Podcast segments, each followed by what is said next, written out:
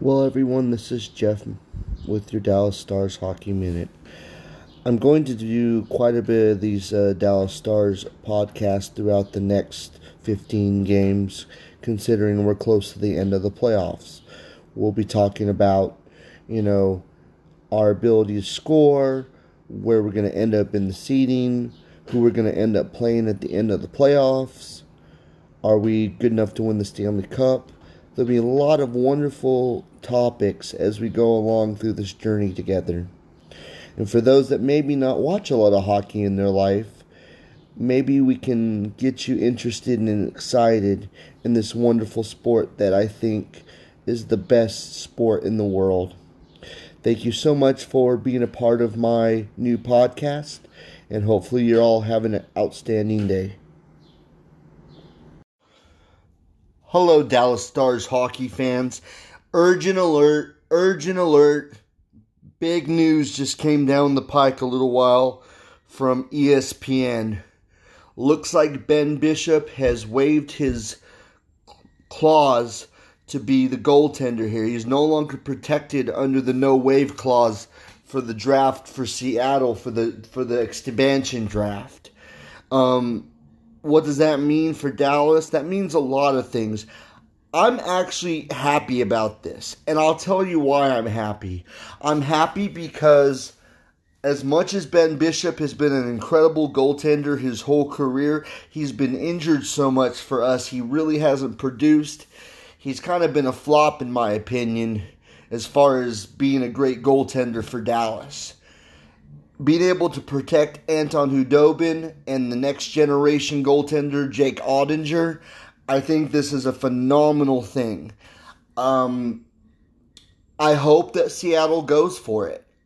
It would be a big deal for them to get a veteran goaltender.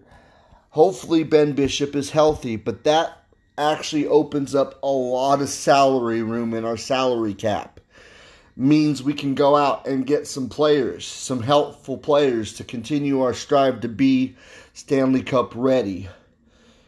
I need to go back and look at Ben Bishop's contract to see how much money that is actually going to free up for us, but I know it's going to be a good chunk of change. And if that's possible, that's really going to help us out when it comes time for the draft and when we'll have some free agency opportunities before the season starts. Anyway, urgent alert like I said, Ben Bishop is no longer safe in the waive clause for him not to be picked up by the Seattle Kraken.